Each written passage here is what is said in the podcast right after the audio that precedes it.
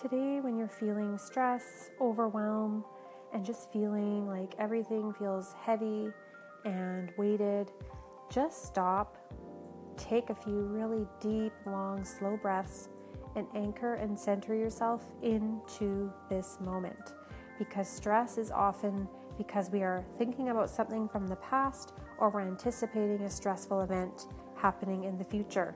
When we are in the moment, in this moment, looking around at what is good, it is a way to dissolve stress and circulate relaxation hormones inside of your body instead of all of the cortisol and stress hormones.